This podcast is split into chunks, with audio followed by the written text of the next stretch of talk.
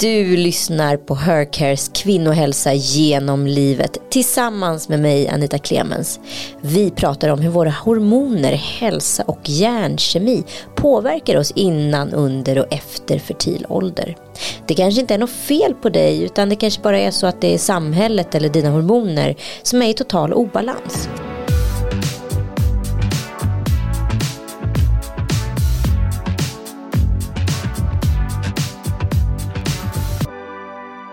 Idag ska vi prata om ett kärt ämne, förklimakteriet, med influensen, konsulten och egenföretagaren Fi Lindfors. Till slut fanns det inga bra dagar, har hon sagt i en intervju. Men hur är det nu? Det ska vi ta reda på tillsammans med vår expert från Hercare, nämligen grundaren Mia Lundin. Ja men Mia, vad säger du? Är det inte dags att köra igång? Ja, nu kör vi.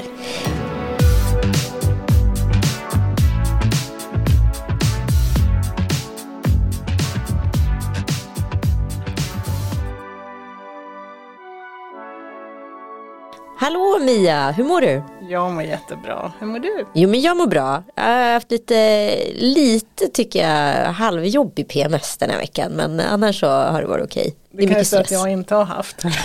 Var glad för det, det finns fördelar med allt. Men idag ska vi prata om förklimakteriet. Vad är det för slags tillstånd? Det är ju många som faktiskt inte vet vad det är. Men Mia, kan inte du börja med att förklara? Ja, förklimakteriet är ju då en fas som vi, många av oss kvinnor går igenom som man inte pratar så väldigt mycket om. Och eh, den kan ju vara 1 till 10 år. Och eh, sker oftast i 40-årsåldern. Runt då 40-årsåldern så kan man se att äggproduktionen minskar och därför har man då en mindre produktion eller lägre produktion av hormonet progesteron. Och det är till stor del det då som ökar eh, symptomen eller gör att du har symptom i förklimakteriet. Ja, så, men vad är då liksom vanliga symptom på detta? Alltså hur mår man? Ja, symptomen, orsaken till symptomen i förklimakteriet är ju då tudelat. Och i, eh, de fysiska symptomen som då är um, nattsvettningar, riklig mens, mens som kommer lite tidigare än man har gjort tidigare, kanske den kommer efter 24-21 dagar istället för 28 dagar. Och eh, väldigt riklig som man också kan, eh, det kan också orsaka järnbrist så att då blir man trött från det också. Och att man också kan samla på sig vätska och få också väldigt ömma bröst. De symptomen är ju ofta orsakade då av ett lågt progesteron och ett högt, ofta högt och svängande östrogen. De andra symptomen som är mer emotionella som oro, ångest, kort stubin, ilska, eh, irritation. De, de symptomen är ju mer orsakade då från en obalans i signalsubstanserna då, framför allt ett lågt serotonin. Och med de varma orden välkomnar jag våran gäst, superentreprenören Fi Lindfors. Alltså, känner du igen dig i någonting av vad Mia säger? Nej, men verkligen inte. jo, det är ju lite grann som att läsa ungefär hur jag eh, mådde Eh, jag har ju blivit hjälpt faktiskt. Det finns hjälp att få. Vi kan börja där på en positiv not. Eh, men eh, ja, jag känner verkligen igen det och eh, framförallt så Ehm, det här med att man inte pratar om det gör ju att jag, det, det, det som låg närmst till hands för mig det var att bara känna så här att gud vilken jobbig PMS jag har fått efter att jag har fått barn. Eller ja det har blivit mycket värre. Det var väl lite så jag tänkte att så här, mm, det måste vara kopplat till det. Jag, jag ammade ganska länge eh, två och ett halvt år och efter det när jag slutade med det, det var då liksom det började så här riktigt svänga liksom. Och jag har haft problem med PMS genom egentligen hela livet. Eh, men nu kändes det som att så här, man fick ingen andningspaus utan det var så här, och det var PMS och så bara går man och hoppas på den här lilla hajen som man får när man liksom har ägglossning och bara får kännas lite härlig. Nej men den kom aldrig utan det är bara att börja om. Det var så här, nej men det här går inte, det här går inte. Eh, och sen så vet jag att det sista liksom för jag hade också det här, jag kände inte igen min kropp riktigt, alltså de fysiska sakerna. Eh, jag svettades inte. Hade jag gjort det, då kanske jag mer hade liksom tänkt att det kanske var, för det är det enda jag har vetat innan om klimakteriet. Men jag hade liksom inga svettningar. Men är det vanligt just det här med, liksom, med PMS och förklimakteriet, hänger det ihop på något sätt? Ja, eh, förklimakteriet är ju lite grann en continuum eh, av PMS. Så det är en rätt definierad känsla helt enkelt? Ja, det är alltså PMS som blir värre. Både hormonellt, den hormonella obalansen ökar plus att ofta eh, serotoninet har sjunkit till en ännu lägre nivå och man får mer av de här emotionella symptomen. Men sen också att de inte man får inte där trycka på knappen-känslan när mensen kommer heller. Åh, nu mm. mår jag som jag brukade, Exakt. tack och mm. lov. Utan man har ofta en vecka till under mm. mensen som man mår dåligt. Mm. Och då blir det nästan bara en vecka i månaden som man mår bra. Ja men gud, jag känner igen det där. Och för mig var den sista liksom lilla strået, som, det var när jag hade från mensens första dag till att nästa mens kom, så var det 14 dagar. Och då kände jag bara så här, nej men alltså det här går inte. Jag kan inte ha mens och PMS konstant. Det funkar liksom inte. Eh, och då tänkte jag, nu måste jag söka hjälp. Det var så. Det var det som, men det, du, du, har sagt att det var din mamma som var på Ja, alltså så, så, var det också för att jag pratade ju då med min mamma och sa ah, nu fick jag mens igen och, och då kastade hon ur sig lite så här som att alla skulle veta. Hon bara, ja du vet det är väl säkert någonting med klimakteriet. Så bara, ja fast nu är ju jag inte 50. Eh, varpå hon då sa att så här, ja fast jag fick min sista mens när jag var 43. Så att det kan liksom komma, eh, det kan komma tidigt. Ja, och det där ordet för klimakteriet, när ordet klimakteriet är med i, i ordet också, det är ingenting man uppskattar när man är i början av 40-årsåldern. Så vi måste hitta på ett annat namn. Det är ju inte det är egentligen inte klimakteriet utan det är bara en hormonell obalans som sker ofta på grund av stress, vilket jag tror vi ska prata mm. lite mer om. Ja, absolut. Mm.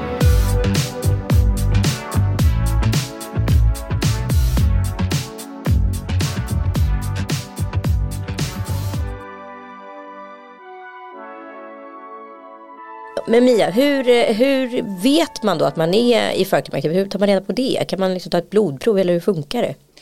Ja, det finns olika sätt att utvärdera vilken hormonell fas du är i. Först och främst då dina symptom, när de kommer, vilken typ av symptom du har, hur din mens är, har den förändrats eller inte. Och sen så kan man också ta ett blodprov och vi väljer då på Hörcare att ta ett blodprov som heter FSH, follicle stimulating, jag måste säga på engelska, follicular stimulating hormone och ett östradiol, ett östrogenvärde och det tar man då i början av cykeln under mensen. Så de ledtrådarna kan vi ofta då utvärdera vilken fas du är i. Sen ibland behöver man också kanske göra en ultraljudsundersökning och en gynundersökning för att titta på äggstockarna och se, har du några äggblåsor kvar eller hur ser dina slemhinnor ut både slidan och i livmodern. Men med progesteronnivåerna då, mäter man inte dem? Nej, man kan göra det, men då får man lite grann ett sån här snapshot av vad är din progesteronnivå just den dagen. Och ska man göra det, då ska man göra det runt dag 21 till 24, en normal cykel. Nu har man ju ofta då kortare cyklar i, när man är i förklimakteriet, så i sådana fall får man ta det lite tidigare. Men vi känner mer att man kan utvärdera eh, den hormonella fasen bättre av att göra de här andra blodproven. Men ibland lägger vi till ett progesteron också, dag 20, 21, 24. Vad, vad gjorde du för tester? Eh, jo, men jag fick ju göra eh, blodproverna och sen så hade jag ett möte inbokat eh, med eh, en sköterska och eh, när vi hade det samtalet så började hon eh, väldigt så här, ja, nej men ja, du, du är ju liksom i förklimakteriet. Det var så här konstaterande så här, du är ju i förklimakteriet, så här, nu måste vi liksom, hur, hur gör vi med den här planen. Och det var så här, nej, nej men eh, vänta lite nu här, jag, eh, jag har precis separerat. Jag eh, är ung, jag ska, jag ska ut och ha kul. Jag vill inte bli tant. Va, vad menar du liksom? För det var ju lite det som man tänkte, ska jag nu bli, enda ordet jag liksom hörde eka var så här klimakteriekossa, svettningar, arg. Ja, arg var jag kanske förvisso liksom, men det, det kändes inte så charmigt liksom. Eh, och då började ju hon förklara på ett väldigt bra sätt att det också kan hålla på väldigt länge och att man inte behöver må dåligt, det finns hjälp att få. Um, och hon intervjuade ju mig väldigt långtgående uh, i min livssituation också och stress som vi nämnde lite tidigare. Eh, mina kostvanor och lite sådana saker och hur jag tränar och lite sånt. För att allt det som är liksom en, en stress eh, det bidrar ju till eh, att eh, skynda på för klimakteriet eller Ja. Men vad då menar du att man liksom håller på och bantar eller tränar för mycket eller liksom på vilket stress, sätt kan stress utlösa? Ja, det, det, är det som påverkar det här tillståndet och gör att hormonerna hamnar mer i obalans. För vore det så att man hade, det är ingen som inte har någon stress, men att man kan hantera sin stress, att man tar tid för sig själv och egen tid och återhämtning. Man ger kroppen den näring den behöver för att kunna fungera på ett bra sätt så skulle man kanske inte behöva gå igenom den här fasen mm. som vi då kallar för klimakteriet. Men jag, igen, jag tycker vi ska börja kalla det något helt annat. Mm. Har vi något förslag? ja, men det betyder inte heller att man behöver fastna i någonting som heter förklimakteriet. För när du väl har kommit in i klimakteriet, då är man i klimakteriet. Men man kan gå ur förklimakteriet om man börjar verkligen um, att ändra på sin livsstil och sina vanor. Mm. Och hur, vad hände då? När, liksom, vad fick du för råd och hur började du din behandling? Um, alltså, jag vill först börja med att säga att en insikt som jag fick som var väldigt ledsam. Det var att jag har ju, uh, jag jobbade i över tio år som modell. Uh, med väldigt restriktivt intag av kost. Eller vi kan säga att jag, ja, det, man är ju på svält liksom, så är det ju. Um, och det, när, liksom, när man liksom lägger ihop då ett plus ett eh, så är det så här, ja, det kanske, jag kanske inte hade behövt ha så fruktansvärd PMS som jag ändå hade. Eh, om jag hade liksom tagit hand om mig själv. Eh, och det var ju oförenligt med just det yrkes, yrkesvalet som jag hade gjort då. Liksom. Eh, så det kan jag känna lite grann så här att jag, jag, jag, skulle vilja personligen lyfta till kanske yngre tjejer också så här att man behöver inte ha PMS eh, man, liksom, att det är viktigt just den biten med kosten. För jag hade aldrig lagt ihop det. Eh, och jag har ju sökt liksom, för min PMS genom väldigt många år till väldigt många läkare. Och det är ju aldrig någon som har frågat mig vad jag äter. Och jag vägde ju så här 48 kilo liksom. Det var ju ingen som la ihop det liksom. Och det kan jag tycka är väldigt sorgligt. Ja, jag håller med. Och eh, orsaken igen där till PMS är igen då tudelat att det handlar mycket om signalsubstanser och speciellt då serotoninet. Och vi har ingen sån här liten självgående serotoninfabrik i kroppen som bara producerar serotonin utan vi måste helt enkelt ge kroppen ingredienserna för att kunna tillverka serotonin. Och ja, äter man inte alls eller är dålig kosthållning och inte ens vet vilken, vilken typer av näringsämnen man behöver, då är det lite svårt. Mm. Och det då i sin tur, när, då, då kommer man att känna sig mer stressad och i obalans och må dåligt och det i sin tur orsakar då en hormonell obalans. Så ofta börjar det i signalsubstanserna när det kommer både till förklimakteriet och uh, PMS. Och att det, för det är inte meningen att vi ska ha, att vi ska bli gravida när vi springer runt och, och eh, jagar oss själva, nästan vår egen svans. För mm. att det är nästan som det är lite grann en försvarsmekanism som kroppen uh, sätter in då. Att nej, det är inte dags att bli gravid just nu, så nu håller vi ägglossningen och då hamnar du alltså i, i hormonell obalans också. Mm. Ja, men eh, ja, precis. Så att när du fick den här diagnosen då, vad, vad, betyd, vad innebar det för dig? Vad var du tvungen att justera? Eh, ja, men för det första så fick jag någonting väldigt konkret. Jag fick utskrivet eh, bioidentisk progesteron som, i form av en kräm. Eh, som man smörjer på handlederna från dag 16 till då dag 28. Om det inte skulle vara så att man råkar få mensen då dag 26 till exempel. För då avslutar man Eh, då, då kör man inte de sista två dagarna utan man, man kör tills man får mens. Liksom. Um, och det var ju eh, det var så här hallelujah moment för mig. Alltså det, det var verkligen så här, det, det kanske inte är så för alla men för mig var det verkligen så här det gick på otroligt snabbt. Jag vill nästan säga några dagar när jag började känna att det vänder. Alltså jag börjar känna mig som mig själv framförallt i kroppen. Eh, att så här, ja, men jag, var inte, jag var inte så vätskefylld, jag hade inte ont i brösten längre. Alltså det var väldigt så snabbt liksom hela den effekten. Eh, och sen så jämnade det liksom ut och det började liksom göra så att jag fick lite längre då mellan, mellan eh, min, min mens igen. Så det var, det var det ena. Och sen så eh, fick jag också kostråd. Och det var framförallt att lägga till eh, saker då som eh, till exempel mer protein eh, och mer fett. Det var så två saker. Och jag har ändå tyckt att jag har ätit väldigt bra. Eh, faktiskt inte som jag gjorde för 15 år sedan utan eh, ja, men ätit bra, jag tränar liksom bra och allt så här. Men, men jag tror ju också att när man pratar liksom om stress, jag gick igenom en separation som var kanske världens längsta separation typ på två år. Eh, och eh, ja, men all den stressen, jag jobbade även på ett jobb där jag var lovad en assistent i typ tre år som aldrig kom. Så att jag slutade till slut där. Eh, och gjorde liksom justeringar och så här, men jag tror att det, liksom, det satte igång väldigt mycket under den perioden. Så att det var ju där också som det egentligen briserade eller vad man ska säga.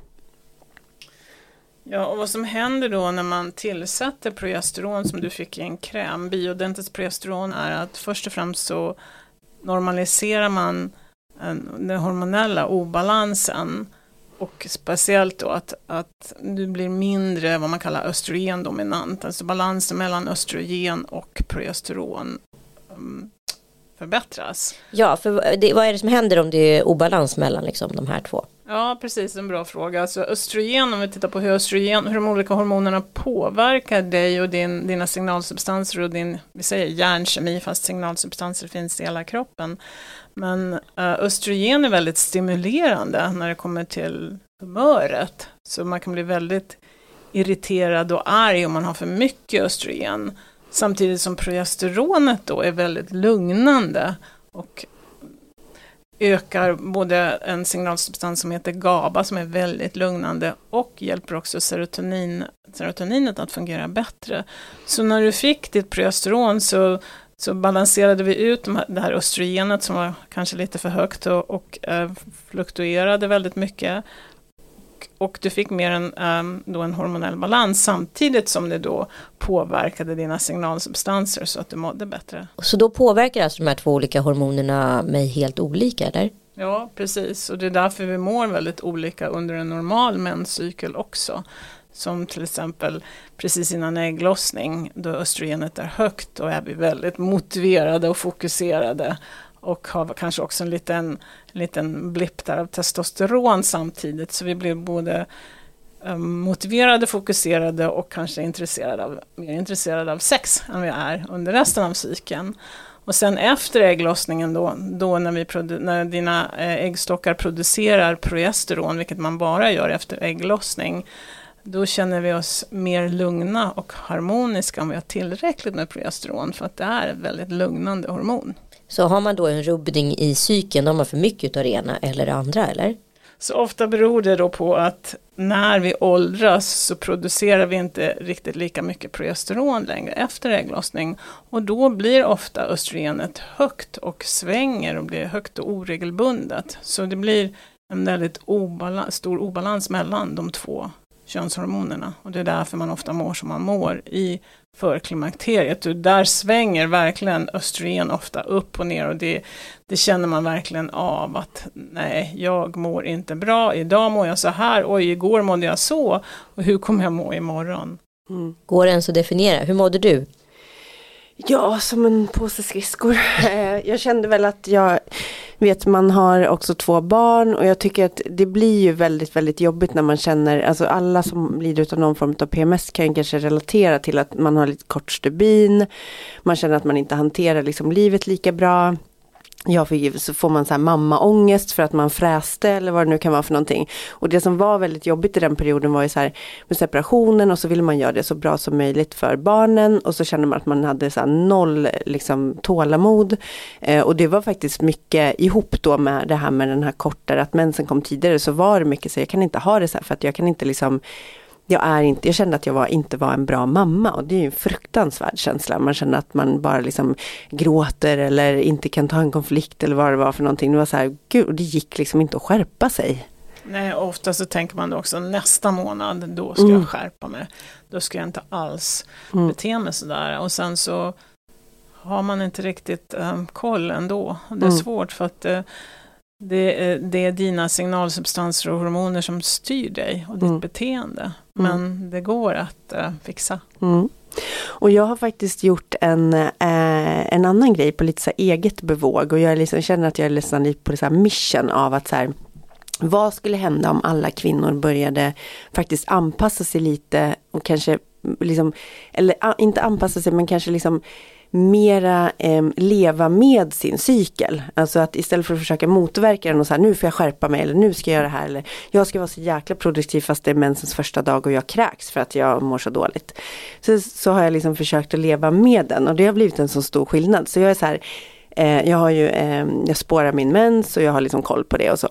Så jag bokar inte in några möten till exempel när jag tänker att det kan vara mensens första dag och jag så skamlöst bokar av också om det skulle vara så att jag får mens. Så är det så här, eh, jag fick mens idag, jag, jag kommer stanna i sängen i pyjamas och ta hand om mig själv. Eh, och jag brukar få så väldigt positiv respons, speciellt då från kvinnor. Män brukar inte säga så här jättemycket, de bara, ja, ja, ja, ja, mm, ja, självklart. Men, men de blir lite stressade. Men, men kvinnor brukar säga, oj, ja, så kan man ju göra. Och sen förstår jag att alla kan inte det på, liksom beroende på vad man har för jobb. Men jag tänker också med träning och sånt, att man kan så här, man kanske kör högintensivt där som du sa att eh, när man har liksom ett påslag utav liksom, ja, men innan ägglossning och man känner sig så riktigt på hugget. Jag brukar liksom ta lite mera, ja, men så, så att projekt att man lägger liksom saker efter cykeln.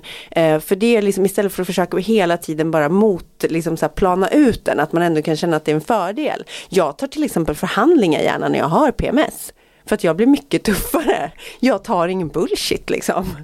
Ja, men det, det, är ju så, det är sant och det är så härligt att höra för jag tycker att fler kvinnor ska göra det. Vi kommer att må olika under olika delar av menscykeln och försök att lyssna på vad, eller lär dig mer om vad, vad du ska göra under olika delar av menscykeln. Och under mensen, då är det ju meningen när vi blöder att vi ska ta det lugnt och mm. vila. Mm. Mm. Nej för jag har till och med, jag har en PT som jag tränar med och han har, eh, dels har han ett väldigt intresse liksom själv och är väldigt kunnig. Men jag har liksom också så här, eh, nej men idag kan inte jag för att jag, nu är det, jag är på dag två här i mensen och så, ja ja ja, då anpassar vi lite och så, så här, idag vill jag slåss. då gör vi det. det är väldigt bra. Men Jag fick höra från eh, en duktig kostrådgivare som jag har haft att eh, man ska bara träna styrka eh, innan ägglossning och sen ska man bara träna eh, kondition efter. Mm. Ja, det kan nog ligga någonting i det tror jag. Det gäller att lyssna på kroppen mm. också. För ja. Den kommer ju tala om för dig, mm, det där var nog inte så bra. Mm. Eller, och det där kändes väldigt mm. skönt. Och jag tror inte att vi tar riktigt tid för det heller. Att, att känna efter. För att just det här med träning, de som håller på att bli utbrända till exempel, de mår ju fruktansvärt dåligt dagen efter träning. Och det, då ska man inte fortsätta och det är inte meningen att man ska springa ett maratonlopp för att uh, man känner sig trött utan då blir man bara tröttare. Mm, absolut.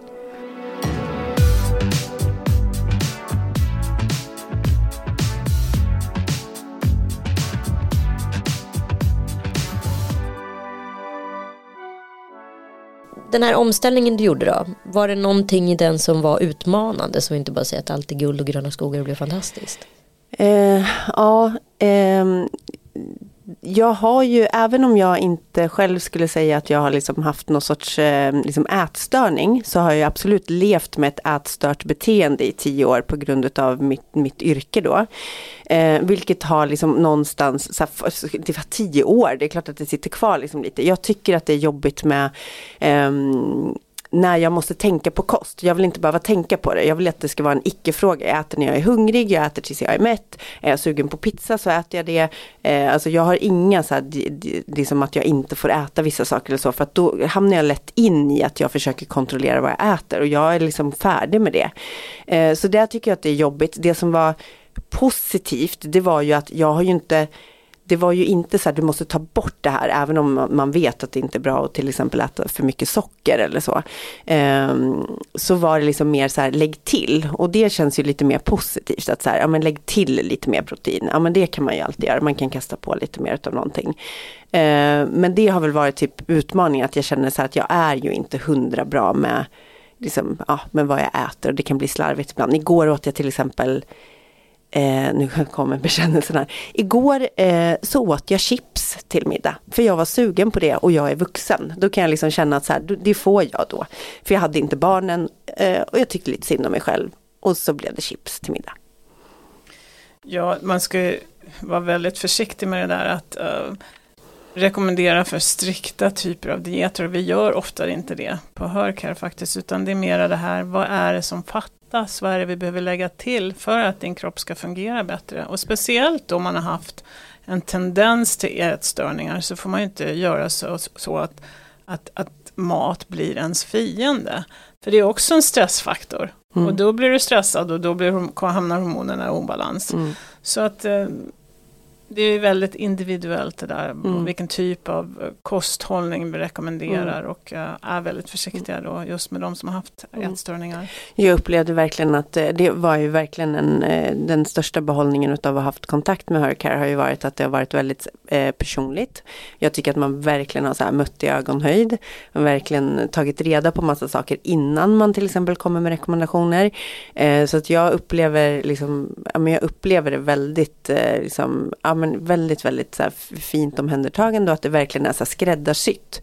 Eh, och bra uppföljning och sånt där. Så att jag, ja men det känner jag. Men, men sen känner jag ju också att när jag har ätit bra och när jag har liksom inte eh, kanske levt på kaffe och chips typ en dag så, så mår jag ju bättre just den månaden i cykeln beroende på liksom hur väl jag har tagit hand om mig själv. Eh, och det blir ju också en morot såklart. Liksom. Mm. Men, men för mig kan jag nästan säga att eh, jag hade en, en, sån här nästan gråt moment för då, då, när jag hade liksom börjat med den här krämen och jag hade lagt till lite, jag, jag fick liksom lite B12 och jag skulle äta lite järn och så här.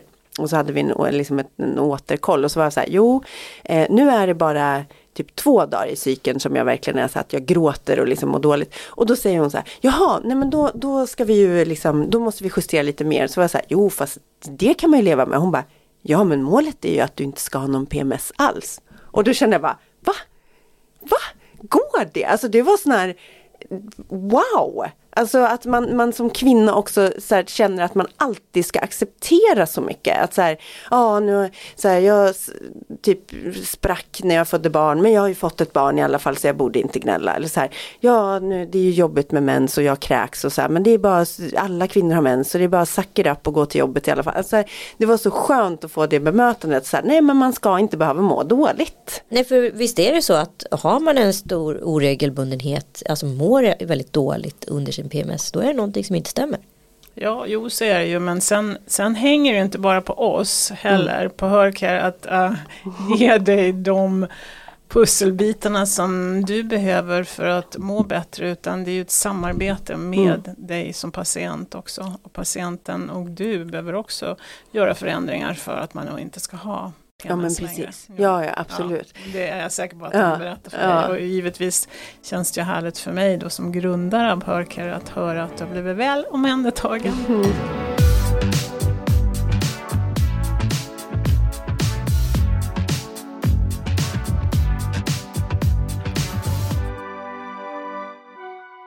Men hur viktig är återhämtningen i en sån här process? Alltså man kan prata om kost, man kan prata om vitaminer, men hur mycket, vad betyder det egentligen att återhämtas?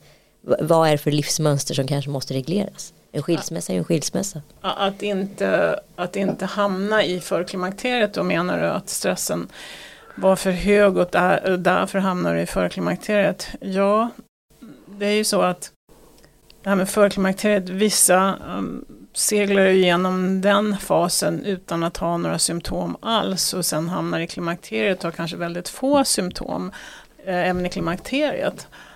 Medan andra då lider något fruktansvärt av det här.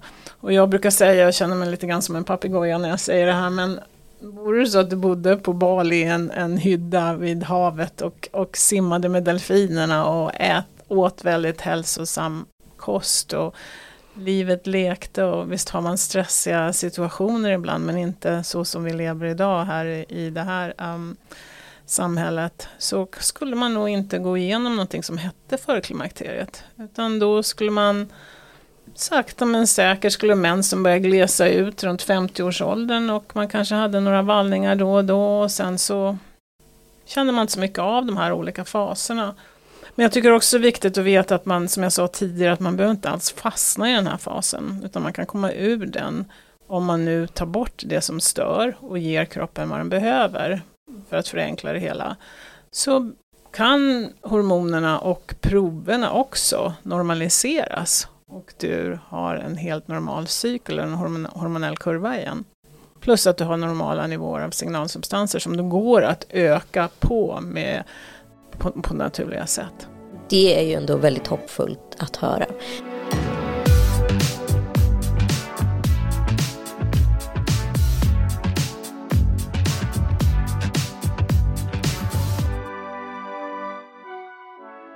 Men Fi, hur mår du idag? Eh, men jag mår väldigt bra faktiskt. Eh, och, eh, det Alla vi... dagar eller? ja men faktiskt, alltså livet har förändrats definitivt. Jag känner verkligen att det är så här. Sen har det ju hjälpt till. Nu har jag liksom nu är det ett eh, bra tag sedan, sedan jag eh, eh separerade och liksom även, liksom även fysiskt så att jag flyttade till eget. Och sen så har jag, eh, sen är jag ju så här, sen är jag nykär. Och det är ju alltid trevligt. Det är ju härligt. Då, då mår man bra. Så det gick ju tydligen att, att äh, träffa någon och så äh, och vara kär och äh, sugen fast man då är i förklimakteriet. Underbart att höra. Men om man nu, jag tänker att det finns mycket lyssnare där ute som sitter och undrar, men alltså, hur lång tid tar det då? Alltså hur lång tid tar det? Förklimakteriet? Ja men alltså att kunna recover, att om man nu har hamnat där Fi var och ta sig ur det och liksom landa på andra sidan. Jag kan ju svara personligen för mig. Eh, nu låter det väldigt så här, men alltså det var inte lång tid. Alltså jag tycker att det, jag märkte det redan första cykeln när jag började med krämen. Och det, alltså det vände verkligen på en gång. Det, och det var en jättestor skillnad. Sen var det ju så att då var jag tillbaka till något sorts normalt för mig. Att jag fortfarande hade PMS kanske så här äh, fyra, fem dagar eller någonting. Eh, att man liksom så lite låg eller humörig eller så här. Men på en hanterbar nivå. Eh, och alltså just de här fysiska sakerna, det försvann ju liksom på en gång. Att här, svullnaden och ömt i brösten och den här tunga känslan. Alltså just den här, jag gick ju runt med den här känslan man kan ha typ dagen innan mens. Hela tiden. Att man är bara så här vätskefylld och liksom lite så här tung mm. på något sätt. Jo men sen så um, alla har ju inte heller um, en hormonell obalans när de lider av PMS. De kan ha, fortfarande ha en regelbunden mens och inte ha de här ömma brösten och uh, de där mer fysiska symptomen. Så då kanske det inte beror på en hormonell obalans utan ofta då, och speciellt gäller det de här yngre tjejerna, att då är det ju orsaken ofta mer eh, ligger i signalsubstanserna. Och då, då, hur lång tid tar det då att återställa det? Ja, det beror helt på vilken typ av stress du har haft som då har tömt den här tanken av serotonin till exempel. Och det är det man måste jobba på då, samtidigt som man ska tillsätta olika näringsämnen för att du ska kunna bilda serotonin. Men är det bara en hormonell obalans som är orsakad av, uh, stress som är ganska lätthanterlig ändå, så går det väldigt fort. Mm att man mår bättre.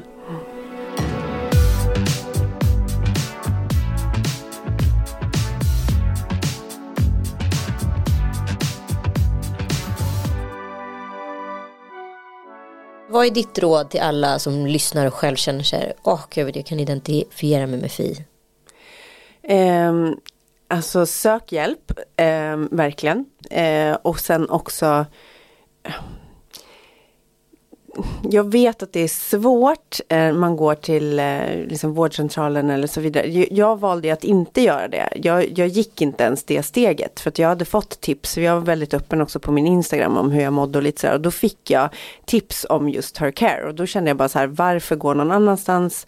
Utan jag, jag kör det här spåret på en gång. För att, och det handlar om mina erfarenheter med vården när jag har försökt få hjälp i liksom 15 år för min PMS. Eh, utan liksom att lyckas. Och då kände jag bara att jag orkar liksom inte med en sån sväng igen. För att någonstans så kan vi kanske, väldigt många av oss också känna igen oss i att just kvinnovård, där den liksom eller kvinnorelaterade sjukdomar eller vad man nu liksom väljer att kalla det. Det är ju svårt kanske eh, att bli lyssnad på alltid och det kanske inte finns resurser, det finns inte så mycket kunskap och så vidare. Så att, eh, Det är jobbigt också när man mår dåligt att behöva ta en sån, liksom, för det blir nästan som en fight för att fightas liksom för att få ordentlig hjälp. Och mig vetligen så, så tar ju till exempel inte eh, alltså vårdcentraler som tar väl egentligen inte de här blodproverna heller på samma sätt. Eh, jag vet inte om det är så. Nej, det är inte så vanligt att man gör det, utan det är viktigt att utvärdera då bland annat D-vitamin, B B12, B-vitaminer och folsyra eftersom det är viktiga näringsämnen när det kommer till eh, produktion av serotonin. FSH är de här sköldkörtelproverna? Nej, FSH är då ett prov som man tar för att se hur funktionen är av dina äggstockar. Och hur hypofysen, FSH är ett hypofyshormon.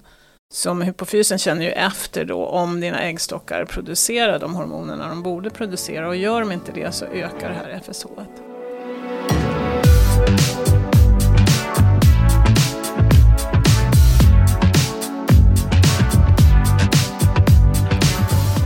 Ja, vi har fått lite lyssnarfrågor också som jag tänker att vi river av när vi ändå är igång. Eh, jag är 48 år och mår inte alls bra. Jag har känt sån oro i kroppen. Jag har rusande tankar och kroppen bara gasar på.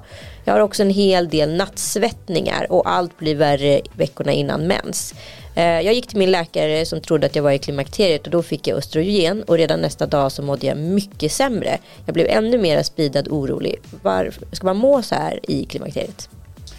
Ja, det är en jättebra fråga och vi ser ju många patienter som har gått igenom precis det där, som är då i förklimakteriet, går till vården och eh, klagar över nattsvettningar bland annat, bland annat, plus de andra symptomen då. Och när man hör ordet nattsvettningar så tror man Jaha, då är hon i klimakteriet, då behöver hon östrogen och så får man östrogen och det är då det sista man behöver i förklimakteriet för det är redan högt och svänger.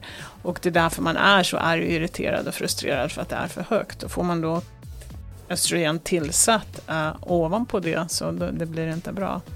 Utan det är progesteron man behöver i förklimakteriet. Just det. Hej, jag har regelbunden mens och, men den har blivit rikligare och mina bröst är ömma så jag vill helst inte ta med min bh på kvällen när jag lägger mig. Varför är de så ömma? Jo, det beror ju på den här obalansen mellan östrogen och progesteron och vad vi då kallar östrogendominans. För att östrogenet eh, påverkar bröstvävnaden och samtidigt då som du samlar på dig vätska som gör att brösten också blir eh, mer svullna och ömma.